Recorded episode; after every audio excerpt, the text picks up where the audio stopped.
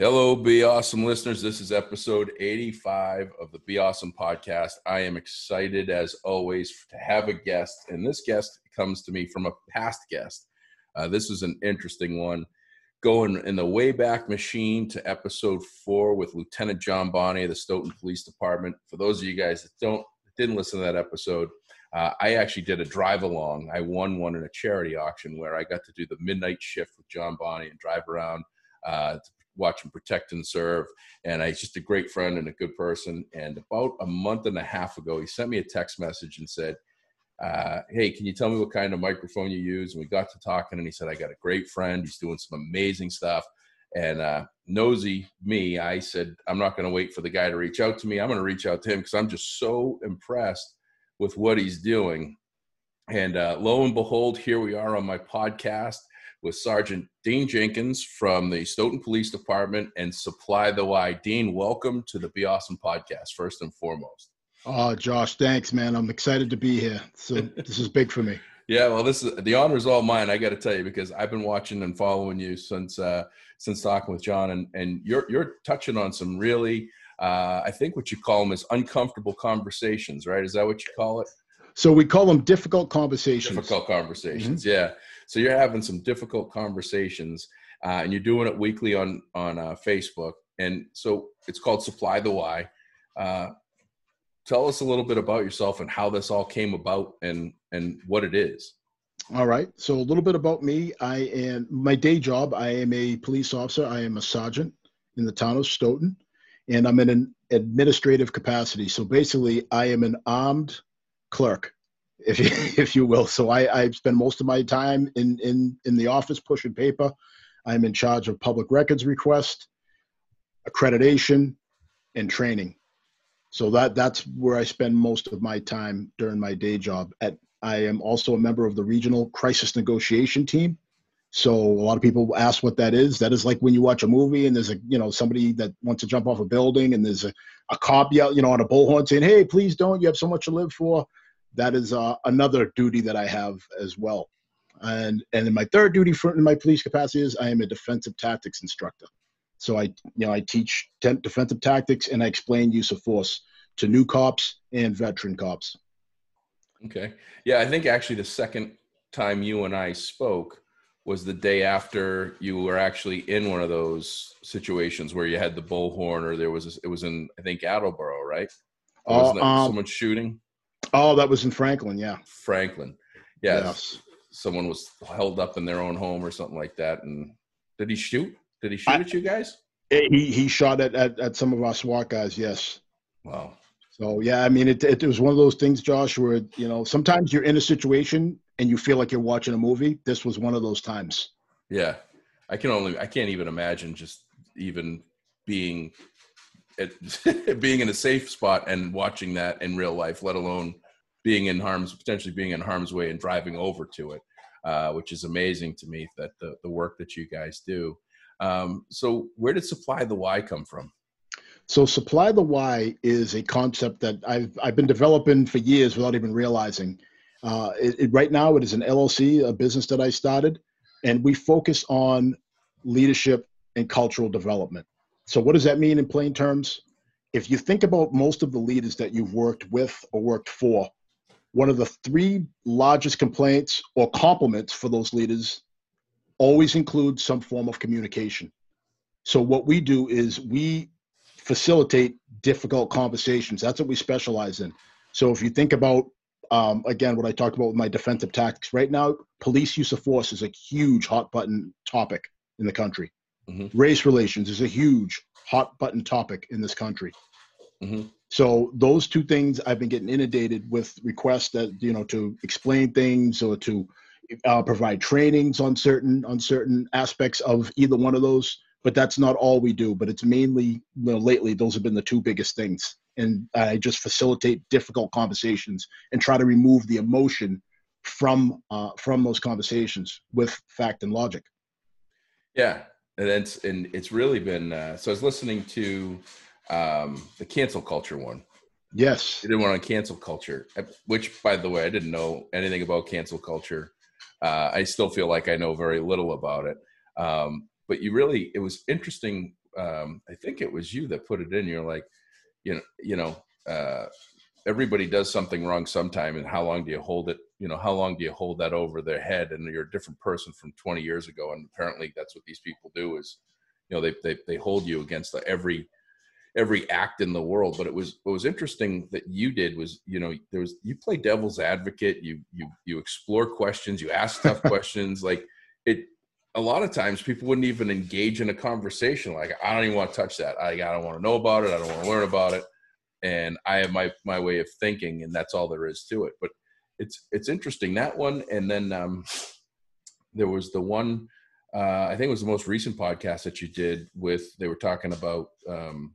you know tasers and beanbag shotguns and uh, you know there was there was some questions that came in and it was like it, use of force yeah yep. the use of force one um it really kind of it's just interesting a lot of things that i didn't know and it's that there are these conversations that i think everybody should really hear especially with regard to um, you know first responders and police i mean all of the things going on with defunding the police and that use that that uh, use of force there was a recording uh, where they were telling them to put the knife down uh, that was that was the scenario right my own I, I, I think i've listened to all your episodes and i don't want them to go one and the other but um, right now, you're batting a thousand. Yeah, that's so, that's exactly. I had two, and that was yeah, one of them. Yes. Yeah. So that was the uh, um, you know put they were saying put the gun down, put the knife down, put the knife down. He said it like a hundred times, and they kind of went through the whole play by play of what happens.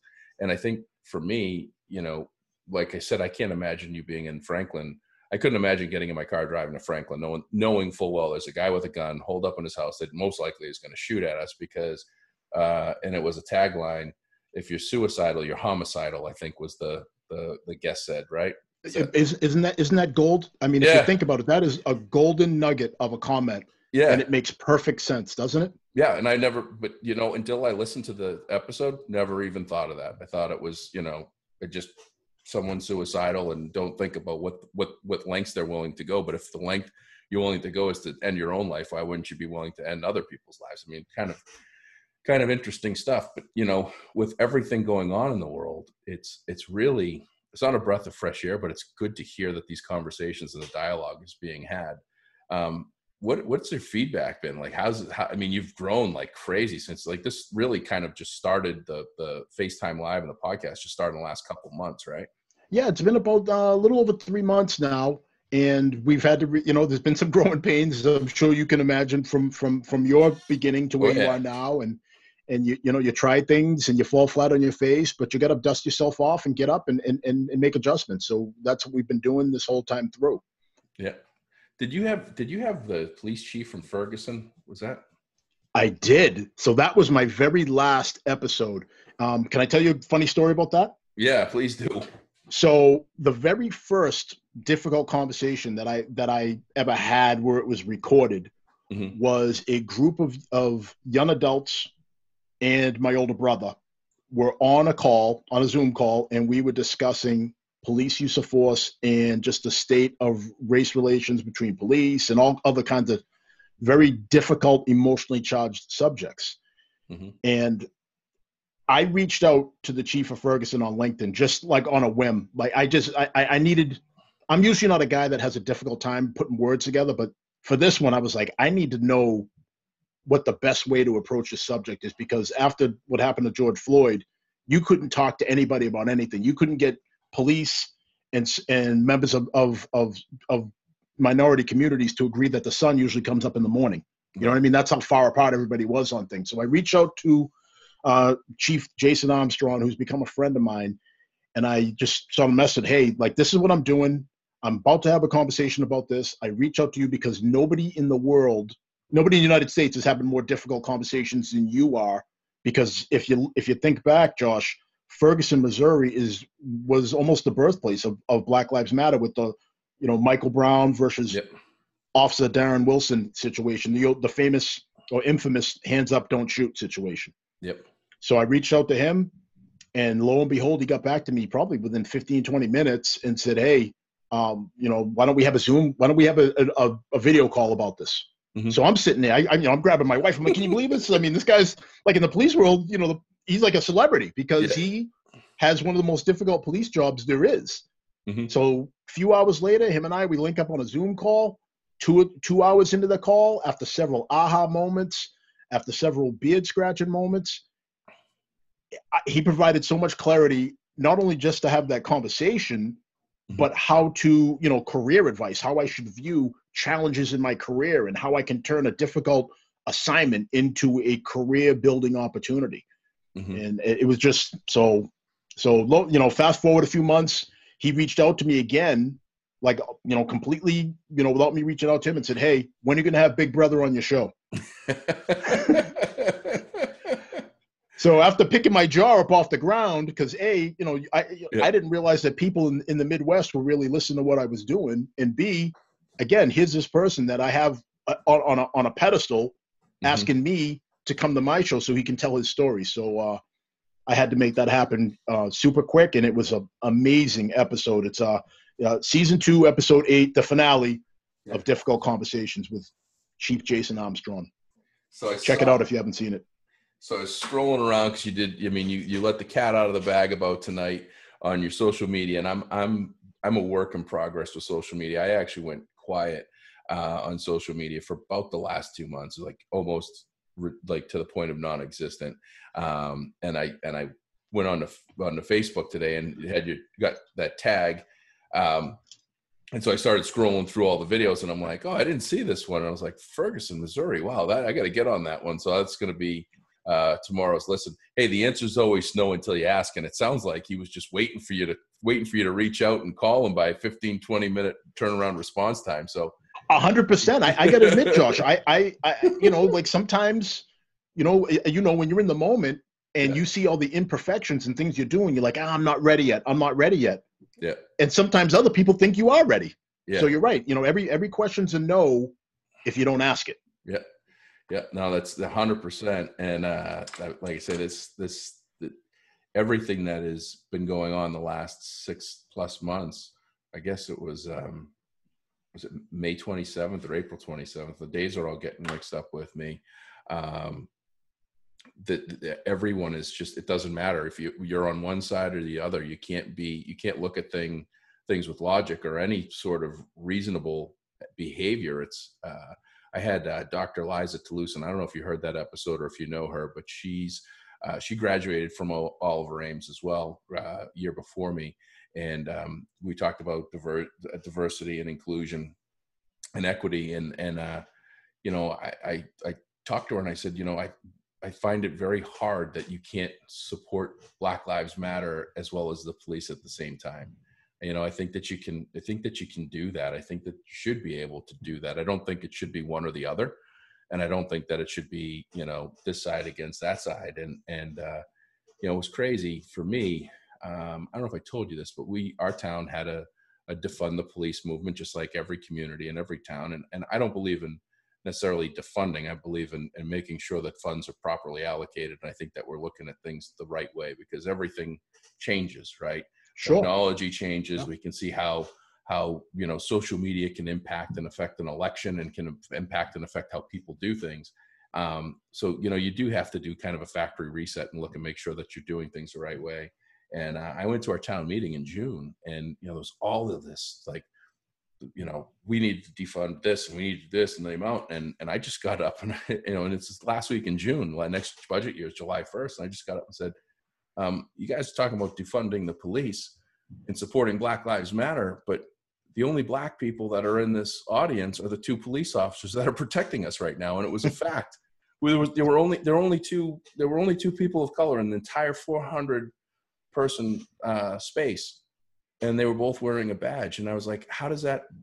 What if if if you want to defund the police? There's a high likelihood you're going to defund one of their positions. Like you got to think this through. And it was like the, the, the things that were said to me after the fact were somewhat astonishing. I was like, wow, it's like it's it's a fact. Like, look at the audience, look who's there. Like, be know who you're talking to, and uh, it's just crazy. So I, I don't I don't know. Uh, the, the, you're a breath of fresh air. well, well, well, I appreciate that, but it, but it, but you're right. It is astonishing that people just can't seem to see the forest through the trees. Yeah. You know, they're so wound up in all this emotional baggage that logic has left the building, and for some people, it's left the building permanently. Yeah. So that's part of what I try to do. I try to um, use the fact that I am unique in a lot of different ways. In that I, you know, um, for those who don't know or if they can't tell, I am I'm black.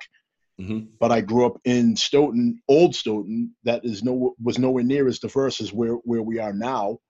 Mm-hmm. I have an, my my wife is white, which means my children are different shades of brown in between us. I, you know, I'm a police officer, and where I work, I am the only black police officer out of 60 plus sworn members. Really? So, yeah. How long has it been? Has that been? How long have you been there, and how long is that? I thought there were others. So there were. So I transferred in in 2014, and there were. There, I made the fifth. I was the fifth black officer at that time. Mm-hmm. But since then, the other four have uh, retired or just moved on. Mm-hmm. And it's the type of job where right now, not a ton of people want this job anyway. And I hardly, I, I, I've never met anybody that can name five different people of color that want this job, which is another conversation I have when people are like, well, we need to diversify the police department and this, that, and the other. I said, that would be great. I'd be all for that. Who do you have in mind? Yep. And then people, then it's crickets. People like, well, I, I well, not me. I'm like, well, uh, well, if you're not going to step up and take the job, like I did, and the handful of other people, tell me who. Who do we? Who do I talk to? Who do we nominate? Can you name? Can you name two, three, four, five people that want this job? Well, no, I, I, I can't. But so I asked, well, where are we supposed to find these candidates from? Because I know thousands upon thousands upon thousands of, of people, and I can't name three black people that already aren't in this line of work that want this job. Hmm. So where are you going to get the minority candidates from? We can't just conjure them out of thin air. And, and and a lot of times when I say that to people, they have their aha moment. They realize that you know what, you're right. You know, if there's if people aren't applying and taking the test and and doing what needs to be done to get hired, then where's the candidate? There is no candidate pool. So you know that's that's one of many um, issues that I try to get people to understand by just talking it through with them.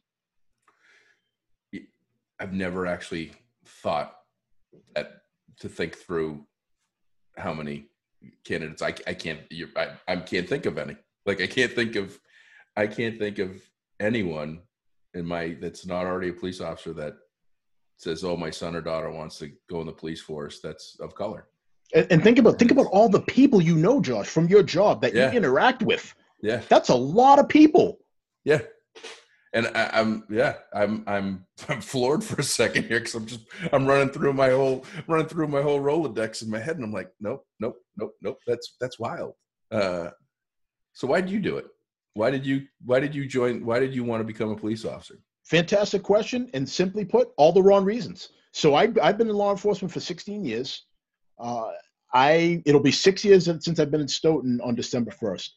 So originally, when I signed up to join the police, join you know getting the law enforcement, I did it strictly because I was in full time sales. I was making pretty much full commission, and I didn't have benefits. So I was like, you know what? I don't care what I do, pay my health insurance, and I want to know what I'm going to make every every two weeks. Mm-hmm. 100%. Like, I don't want other people's moods to determine how much money I make. Whereas, you know, if you're in sales, that's exactly what happens. You're at the whim of people's moods and what's going on in their lives as to whether or not they are going to use your products and services. Mm-hmm. So that's why I decided to move into sales. Eh, I mean, move into police work from sales. And then I got into it and I said, all these people that told me that I was right for this job, they were right. Mm-hmm. Like this is, I, I, I love this. I, I enjoyed being in it and I and it stuck. So I got in it for the wrong reasons, but I stayed for the right reasons. Mm-hmm. So you've been doing this for 16 years. Where were you? Where have you been? And how did you get back to Stoughton to your roots? Was that the plan all along? It was not. Um, it, you know, like I said, I, I I grew up not liking, you know, like most young black kids. I grew up like having a huge distrust of police, and I had been on on the wrong end of of some questionable uses of, of force or, or or, or shows of authority that I've been on the wrong end of. And that clouded my judgment. And then you mm-hmm. figure I'm 44 years old. So when I was a teenager, what happened? Rodney King happened. Yep. And that completely made me very standoffish from police and you know this is going to happen to me and i'm listening to all that music that's talking ill of police and all that craziness Mm-hmm. and then one day i was uh you know quick story i think this this is pertinent to what you're asking me i my junior high school i played basketball and we got dropped off from playing one of the far away, away towns like king philip or franklin or something like that Mhm. so we get back to school late on a tuesday night and that was back before cell phones what happens when we get back the school's locked josh Mm-hmm. school's locked. So the only way for me to get in touch with my folks is to get to that payphone that's behind that locked door, and there's nobody there. Yeah. It is. I'm going to say it's going to be. It's February, so it's raining, and it's but it's like a February rain, so it's like a 39 degree awful rain. So it's myself and this one cheerleader with no ride. So we make an agreement that you know that it's clear we're not going to be able to get into school. So we decide to walk. So I start walking her about a mile and a half to her house and then I live at least another three, three and a half miles away from her, even. So I'm not going to get home until like it's time for me to wake up and go to school the next day. But it was just the right thing to do. So I'm walking her. So we're walking down. We probably made it about a you know three quarters of a mile from the school. And keep in mind, mind she's white. And next, you know, we see this bright white light shining from behind us, and I hear, "What are you two doing?" Or what I think is that behind me. Mm-hmm. So I turn around and what do you know? Lo and behold, it's a it's the police. So I'm thinking, here we go. It's, this is my Rodney King moment. Mm-hmm. I turn around slow and I point to the name on my jacket. I'm like, I don't know. I was like, it's me. It's it's Dean Jenkins. You know me. I play basketball, football. Like I'm like, I'm, there's no problem. He's like, I'm not talking about that. I'm like, what are you doing talking out in this rain? So obviously, you know, like I'm a little more relieved, but I'm still skeptical because I got Rodney King on the brain now. yeah. and you know, he, you know, and he's like, you know, he's like, get in the car. So he calls us over, tells us to get in the car. He has me sit up front. He has the cheerleader sit in the back. We drop her off first because we're about three quarters of a mile from her house. Then after he drops her off, he looks over at me and he turns his radio up. And it's 94.5 WZOU the Zoo Cat. I don't know if you remember that, Josh, but that was the first like station that played hip hop. Yeah. I had Baltazar. I, I had Baltazar. He was, I think, on 94.5. Yes, I- exactly. he used I to had do him the on- jam scams. Yeah, I had him on my podcast over the summer. He lives in Easton. Well, well, there you go. Yeah. So, so he, so he turns up ninety four point five, Yeah. and I go, I, I turn and smile at him. I said, "You, you like hip hop?" Yeah. And I'll never forget it too, because he was probably maybe like thirty, and I'm Yeah. like 15, 16, or sixteen, I believe. So thirty seems like a million years old when you're sixteen. Right. So he's not an old guy. And I, you know, when I turned around to him after and I asked him that, and he goes, "What am I supposed to listen to?" And that was like, even at 16, that was an aha moment for me. Mhm. I had completely just stereotyped this guy the way people stereotype me when I am in my hoodie and my work boots and this, that, and the other thing. So lo and behold, he drives me home. We're in my driveway and and he's and we're talking about Rodney King and he's giving me his take on it and I'm telling him about why I don't want to be a cop and that cops are racist. And as a matter of fact, I hear that Stoughton cops are racist. Mhm. And he turns around and he goes, "Oh yeah, well who? What names?" So I give him two names, Josh. Don't you know that one of the names I just said was the guy I was sitting next to in the car? oh wow. Oh yeah. So this guy who picks me up in the rain, drives me home, goes out of his way to make me feel comfortable in that car. I mean, he could have drove right by us, right? He could have he could have just Oh yeah, left me hundred there. Yeah. And he goes out of his way to do this, and I basically now I just call him a racist because of something I had heard from around town. So him and I, he's a great, you know, he was a great guy. Him and I ended up having a big laugh. And in the process, we torment my parents because my parents hadn't seen me, and I see the curtain being pulled back, and they see a cop car in their driveway. Yeah. So my parents clearly must have been thinking that he was there to do some sort of notification, let them know that something had happened to their son. Because I was supposed to be home, or they were supposed to hear from me hours ago, hmm and they didn't. And I, you know, so I get out of the car. Him and I talk for a half hour, forty-five minutes. I get out of the car. I go in the house. And my parents like, "What's going on? Are you okay? What, you know, why are you in that cop car?" And I say, "Hey, it's okay. It's okay. I had a, I just had a, a wonderful conversation with this guy. He picked me up. I couldn't call you because the school was locked. And this guy picked me up and drove me home. And then he, and then he, he wanted to talk to me about life, give me advice. It's all good. And that was when I started to maybe look a little bit more, a little bit differently at police officers. And then a couple bad things happened to me afterwards. Yeah. But I always remembered that conversation that I had with that officer, and I knew that I couldn't just judge every officer based on the three or four bad interactions I had when I had literally hundreds of positive interactions with police officers. Um, if for no other reason, just because you know sports and seeing them from around town. Mm-hmm. So that's my long-winded story about that. Sorry about that if I went on a little bit, but do, do, you do you still see him, or have you? Uh, did you ever go to him and say, "Hey, look at me now. I'm a police officer"? And I have, I have. So so him and I, we still we still do keep in touch, you know, via social media. Um, I don't see him around very very much. I mean, I know he's doing very well, mm-hmm. and I have thanked him for what he did for me that night, and um, and just being human when I needed somebody to be human to me. Yeah. You know, you you touched on something there. The, the what so many people can't really think about, especially younger younger people.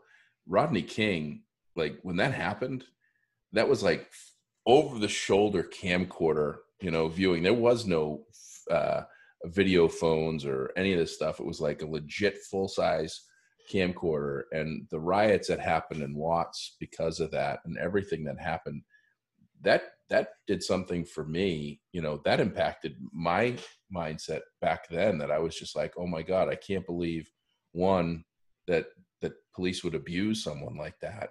Especially when they probably knew the cameras were on. Them it was like they didn't care. And then people were hurting so bad that they were they were rioting and they were going into all this. I could never wrap my head around what you just shared, which was, you know, when you had interactions with police, you thought there was a high likelihood, no matter what, that there was going to be a problem. Like it's hard for me being a white male, even when I lived in Bridgeport, Connecticut, even though I was a kid back then, and I was considered the minority. I could never, I can't. That's hard. Like, and to hear that, that's hard. Like for you to live your life like that, and then to, and then fast forward, you go and become a police officer. Like that's amazing. Yes it, it, it, it really is. It's something that, again, I didn't grow up wanting to be a cop. Um, I never talked about it. In fact, I was uh, I was very disrespectful to people um, that that recommended that I that I get in this line of work. And if you're listening, I apologize. I was just being a kid. Um, I didn't know. I didn't really realize the gravity of what you were putting on me when you when you were asking me about that. So again, if any of you were out there that that recommended that to me, I, I am sorry if I uh, if I was rude to you or if I just was a little short when you brought that up. So the importance of me being in this position now is not only I'm a big believer where if if I feel something's wrong and something needs to be fixed, somebody needs to step up and be the change and do and do the fixing. Mm-hmm. And I very much I am not the type of person that says that walks in a room and says, "Wow, this is messed up. Everybody in here, you all need to fix this. Let me know when it's done." That's yeah. not me at all. I'm a roll up my sleeves and I want to get involved type of guy. And I also wanted to be the kind of police officer that, because of things like Rodney King, I wanted to teach other police officers the right way to apply force, mm-hmm. the proper way to look at a, at, at, a potential threat, and the proper way to maybe diffuse something before it comes bigger, it becomes bigger than what it needs to be. Mm-hmm. And that's something that, in my capacity now, with all the different hats I wear, that's something I have the opportunity to do, and I get to advocate for people that are on the wrong end of of of racial injustice or just any kind of group injustice. Mm-hmm. You know, for example, one of the big things people do now, Josh, is they try to weaponize the police against people they don't like. Mm-hmm. So if you're my neighbor and you're having a cookout and I didn't get invited and I'm feeling some kind of way about that, now I'm calling the police because one of your guests parked four inches onto my grass. Mm-hmm instead of going over and knocking on the door and saying, "Hey, you know, hey, you know, great. Do, do you mind having whoever's driving this car just kind of, you know, adjust it so you don't jack up my grass?" Or, for example, I got a call not that long, not that long ago, maybe a couple of years ago when I was still a patrolman, about somebody about a a black male breaking into a car. Mm-hmm. So here's the the nuts and bolts of that story. So it's during the day it's about 11 a.m. on like a Tuesday, some off-brand day in the middle, and then we're talking like right in the middle of our town, like right by the train station. You know where that is? Yeah. Like that's that's the that's the hub of the town. You know. Mm-hmm. So myself and and one of my coworkers, we get called down there to investigate. We go flying down there, and it just doesn't feel right. because who breaks into a car at 11 a.m. during the busiest at um you know during the busiest time? You know how Mhm. how could there aren't very many people that think they can do that and be undetected. Mhm. So we go down there, we run the plate, and the name jumps out to me right away. I know this. I know that last name because it's a unique spelling of a name, and I know it to be another black police officer from a jurisdiction I'm very familiar with Mhm. that lives in a town that there can't be too many other black police officers living in. So right then and there, my spider senses are going ding ding ding ding ding ding ding ding. There's something wrong here. Then I'm looking at the car, and there's nothing that looks like pry marks. There's no damage to the car. So I'm like, all right. Then I see a young fellow with a backpack on coming out of the car casually. Mhm. And I remember that this this officer I know has a son that would be a young adult. Yeah. This car's parked in front of a barber shop, Josh. All this all this all this young man was doing was getting a haircut. Yeah. That was it. He he did what all of us did when we get our license. We Mhm. borrowed our parents' car to go do what we needed to do and go get a haircut. So now I'm fuming because I'm because I've been on the other end of this, this whole weaponizing the police thing. So now I, I Mhm. call back up. I say, hey, do you have a callback number for the person that called us in? They said, yes, we do. I said, I want you to get on the phone with this person. I want you to have them meet me at XYZ location. Sure enough, this person meets me there. I meet this person. I go down there and I, say, I introduce myself. Said, "Hey, did you call about this?" And and they're like, "Yeah, that car was way too nice for a kid like that to be driving." Mhm. She actually said that to me, Josh. Yeah, yeah. And needless to say, and when I when she said that, I looked over at the guy that I was dispatched with, and he's always seems to be with me when these racially motivated calls come in. So Mhm. now he's smiling because he knows how I roll. He knows that I am now going to switch from the officer to Dean the advocate. Mhm. and I go up one side of this lady and down the other. No profanity, nothing rude. And I just explained to her what it was she said to me. I made her say it back and I said, How do you think that sounds saying that to me as a black police officer? And she started stuttering. I said, I want you to know what you did was wrong. You had no right to do that. And nothing you saw would lead a reasonable person to believe that a crime was being committed. You, you called us simply because you didn't like the way somebody looked and they had a nice car Mhm. and that and that's what that's part of what I enjoy about being in this job. That's why it's so important to have diversity in this job. You need people that can advocate, that will advocate for people um, that are that are being mistreated. Not not even just by police, by citizens that use the police to Mhm. harass people, because that does happen. Yeah. Well, I got I got one for you. This is this is interesting listening through all of this and putting all this together and I watching, you know, as I told you, I, I creeped on you before I reached out to you. I creeped on you. I watched your YouTube videos and I did searches for you. And I'll tell you, uh, it, it's it's pronounced Dean, but it's D I N Jenkins, J E N K I N S. I I I challenge people to look look him up on YouTube because there's some really powerful videos. One of them was a um, a commencement that you did for the high school graduating class, I think it was, and it was Yes, I think, sir. I think it was a year after. Was it a year? It was either the year before or the year after your your father passed away in It, it was a month month after. month after. Okay. And you talked about how you ended up in Stoughton because people didn't told you not to live. You know, you couldn't. You don't want to. They didn't want you to live in Randolph, right? Because there mm-hmm. weren't. Uh, tell that story because I, I know I'll butcher that. I, I've been I've been so spot on so far. I don't want to screw up now by getting the eh, story off. Hey, no problem. so um, this is going back to 1976, the year I was hatched. Yeah. My parents had had worked their way to the point where they had enough money to live to fulfill the well, at least begin the American dream of being a homeowner. Mhm. And they were looking to stay in Randolph because they, you know, like any place you go, you start, you know, you start to get to know some of your neighbors, you have some friends, and there was, and you know, and, the, and it was right up the street from from Boston because you just take Route 28 right into Boston. and It's 20 minutes, 25 minutes up the road. It just was a good spot that they Mhm. felt comfortable in. So real realtors started showing them uh, awful plots of land. You know, pl- like not the types of plots of land you can you really would want to live in with Mhm. children. You know, maybe something where the street is, is you know five feet away from your your, your front door. Yep. Or something where if you walk out your, your back door, you're it's almost like a dead drop down a hill. You know, like th- just just not great properties. And no offense to anybody out there that has a property like that, but that wasn't what my parents were looking for because they had my older brother and then I was about a month old. So they anticipated us wanting to be out in the yard and play and do all the things that that kids should be doing. Hell on wheels. Hell on wheels. so the realtors were trying to streamline my not trying to they were successfully streamlining my parents out of randolph which is ironic because if you know anything about new england randolph's probably the most diverse town in all of new england right now mm-hmm. uh, but i digress so we ended up in stoughton and my you know it seemed like misfortune at 1st mm-hmm.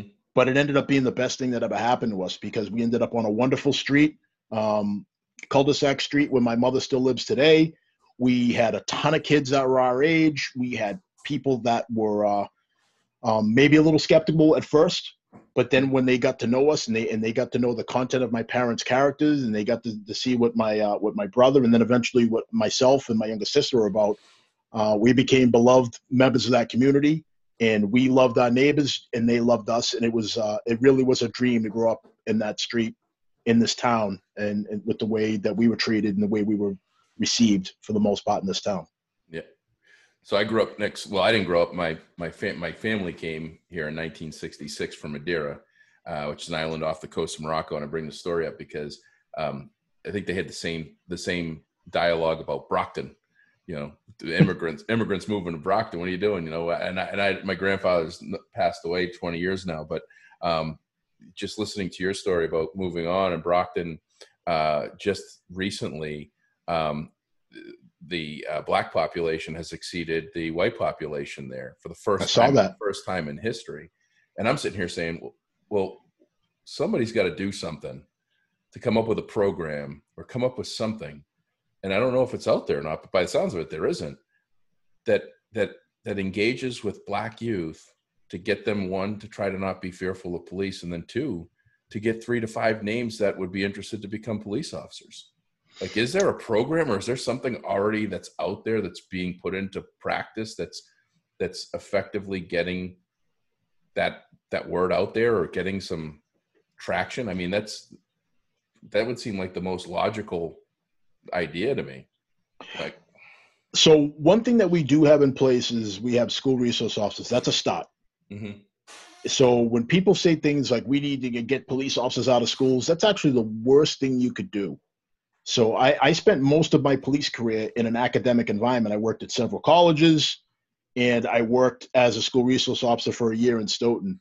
And let me tell you, the relationships that you build with those kids mm-hmm. are lifelong relationships. Like, for example, the first ever difficult conversation. Those were kids that I built what I call a relational credit score with those people.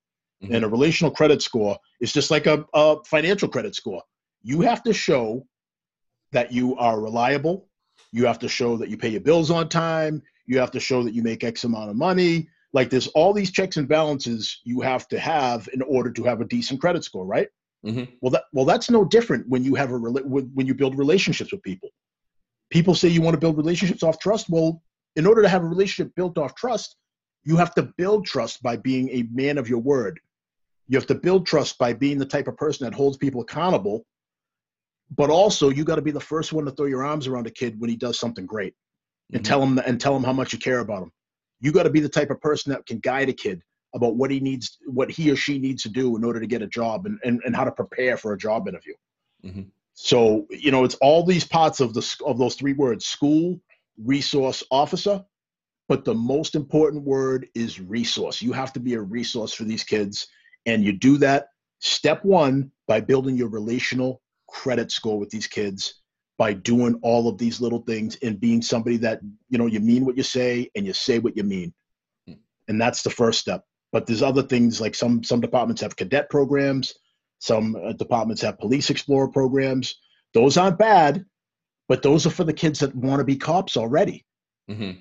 so it's time for us to to change the way we we we interact with the youth and do more to get out there and engage the youth. And I have a few ideas, but um, you know, people got to want to.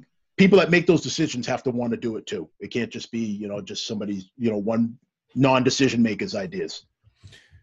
Yeah, well, I think putting them out there, put them all out there, make the ideas happen because we got to do something different. Because, like I say, you stumped me. I mean, we we went into this thing with, uh, you know, kind of quiet uh, expectations of how this was going to go to make it f- kind of free flowing and comfortable.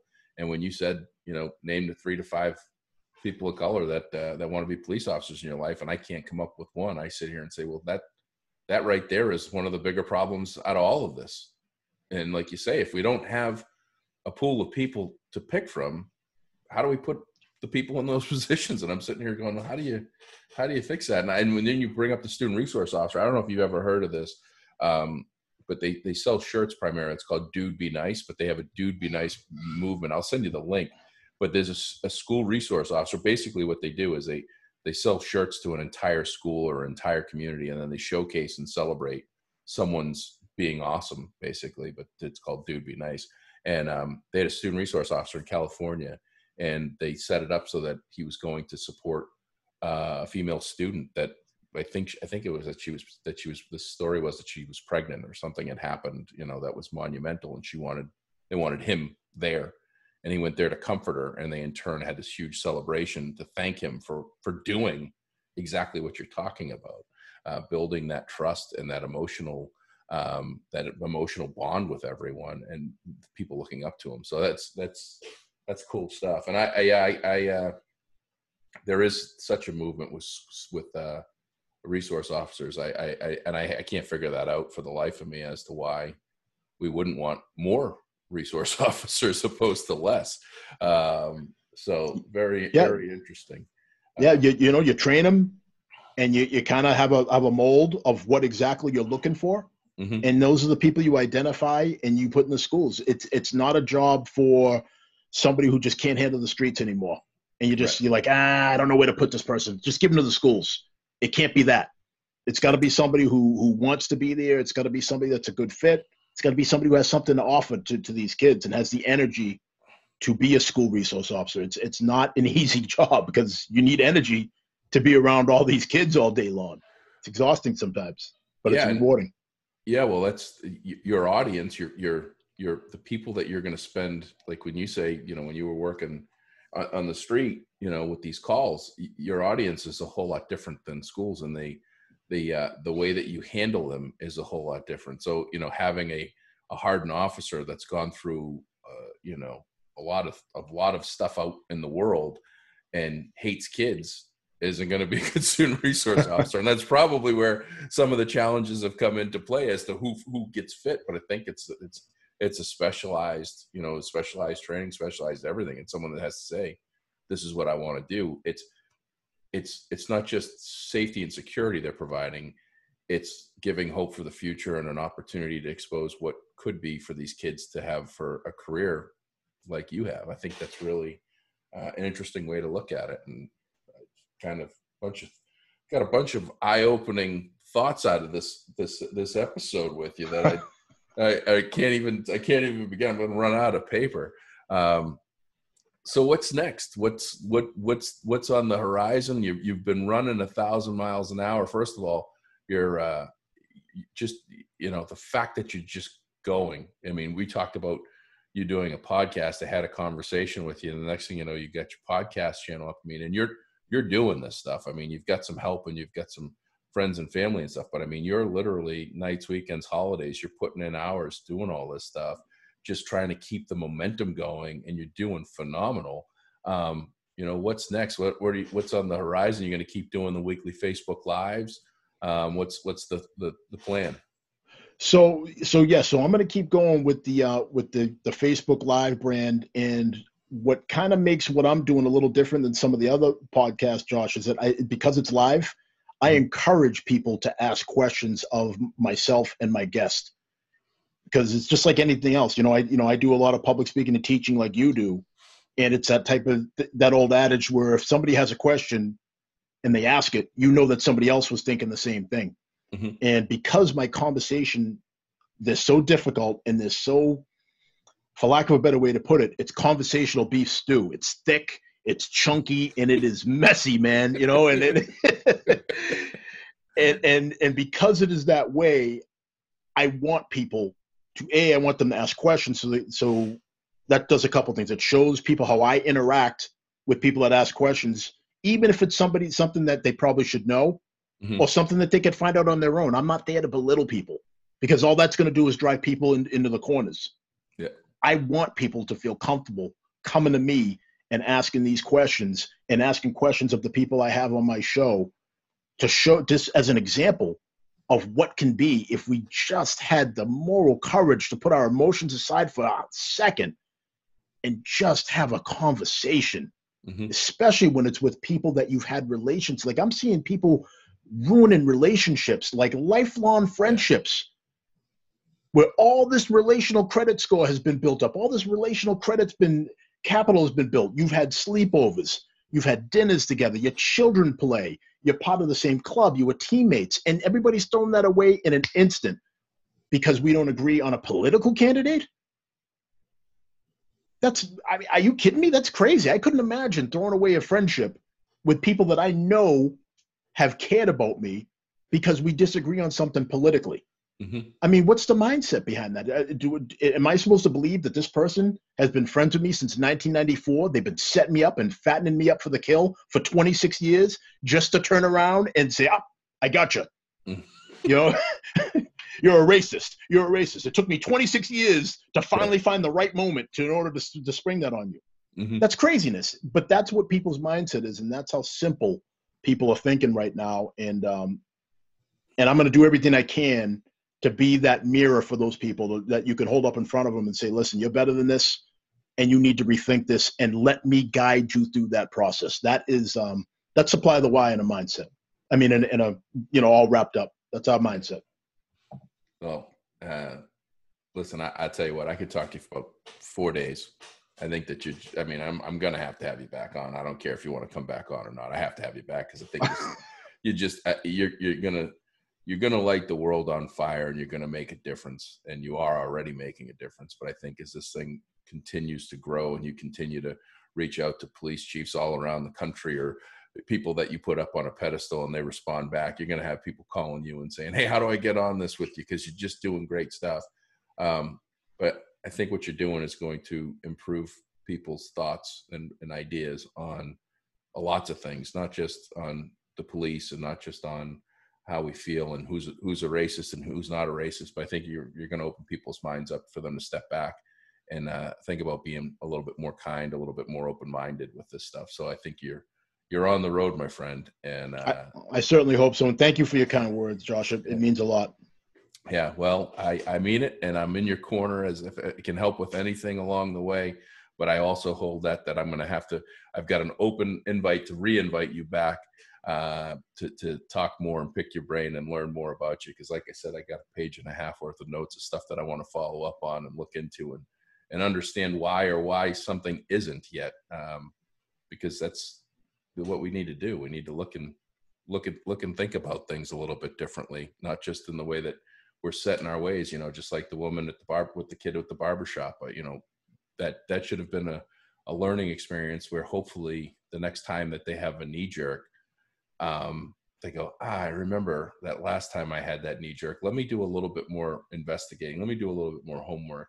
Um, you know, the funny thing, I was having this and I'll close this out after this. The funny thing that I thought about today is I always, when I do my keynotes and things and I'm looking at a picture of my two boys in front of me, I tell people that this is the first generation that our kids are going to be smarter than their parents. Um, my dad it was way smarter than me all through all through all the way up through uh, my attempt to graduate community college. Um, and smarter than me for probably forever. Um, and our kids have so much access and accessibility and they're consuming so much content. I mean, think about when you and I were in high school. We, we as a side note, we graduated the same year, competing towns. Um, he's from Stoughton Black Knights, and I'm the Oliver Ames Tigers, and uh, uh, we are both black and orange, uh, or our color. Yep. So uh, you know, you had to make sure you had the right your right uniform on, so you didn't get on the wrong team when you're playing against each other. But uh, you know, when we were growing up, we had to do something called book reports, and we had to use things called encyclopedias. There was no Google, there was nothing out there, and there's so much accessibility today for information and content, but it gets so diluted with fake news on social media and false things I heard. Anytime somebody says I heard, you gotta go time out. Where'd you hear it from? Who'd you hear it from? What page is it on? Where can I find proof of that? Because there's so much nonsense and and and falseness out there, and we let that consume our brains. That I really feel like there's a part of me. It's like I'm going to implement encyclopedias. I don't even know if you can get them anymore, but I'm going to get rid of technology. We're going back to encyclopedias because that's how we're going to consume the real good stuff.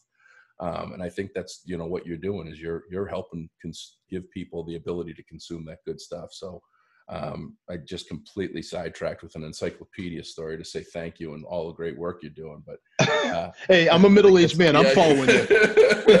thank you. You remember an encyclopedia? And I do. My my it might cost my parents an arm and a leg to buy Funk and Wagnall's encyclopedias. yep.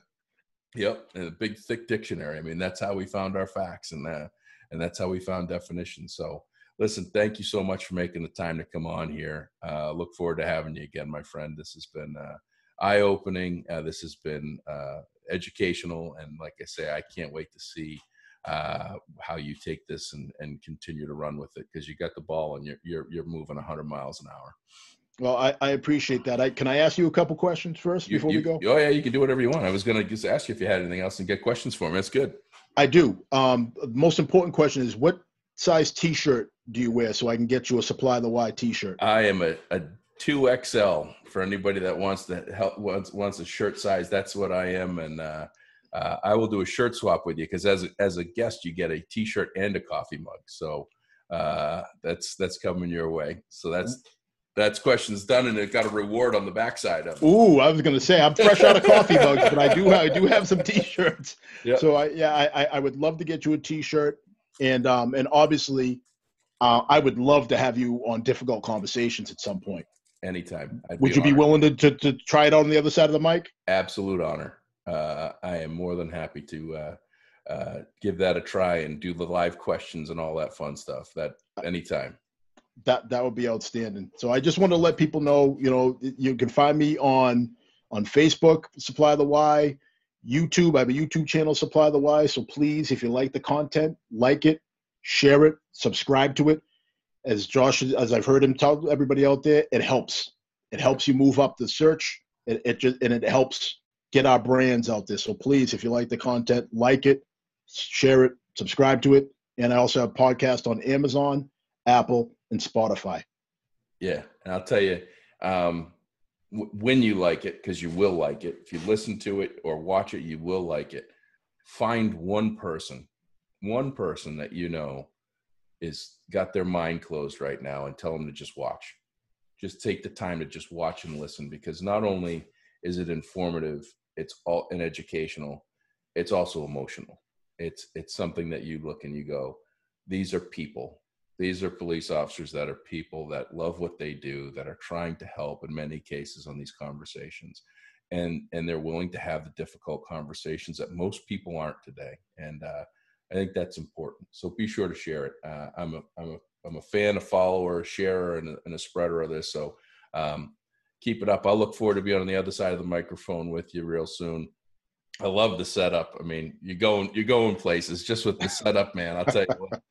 Um, but that will do it for this episode. This was a this was a doozy. This one was deep, and uh, I was honored to to be able to have Dean come on. And like I said, I, you've heard it here first. He's coming back. I don't care what he says. Um, really appreciate everybody for last week's uh, Veterans Veterans Day week episodes. We did a lot of really cool stuff last week. Uh, we we were able to uh, we were able to raise some funds in a short amount of time, uh, and we provided. Uh, and I just got an email from from the 79 uh, year old veteran that had a sign business in Brockton that was robbed and had his his vitally needed equipment stolen. Uh, we brought him a check for one thousand two hundred and fifty dollars to help replace his equipment, and he was uh, surprised, grateful, and he he felt like um, he didn't know that he didn't think there was going to be anybody that would have done something like that, and that all came from you that listened, that bought T-shirts, that that uh, supported the efforts, and we got a couple of flags out helping uh, with Shoveltown flag. We, we, were honored to be able to to uh, pick one of the uh, veterans that got a got a Shoveltown flag in recognition and appreciation for uh, their their service, and uh, was surprised that Chris gave me a, a second flag uh, to choose a, a, person for. So that's it's been a been a pretty emotional, powerful week with with regard to that. Uh, we are selling our shirts. They're for sale online. We've gonna have we are gonna have coffee mugs for sale. Uh, they have become very popular, not just as a giveaway, but people want to buy them. So we've got an order going in for that. Uh, you can find us Facebook, Instagram, LinkedIn, Twitter. I am much more active on social media, and I'm going to stay that way. Uh, learning lesson uh, on that is you got to just keep doing it. Got to keep putting stuff out there. Uh, Dean Dean does a great job of it. I'm going to try to catch up to him and uh, and really focus on giving you guys the the content and the and the, the messages that I can to help you uh, through all of this stuff because we are still in a very challenging time. But most importantly, uh, just try to be kind. Uh, take care of one another and and and just open the mind a little bit up. And if you can be anything, be awesome.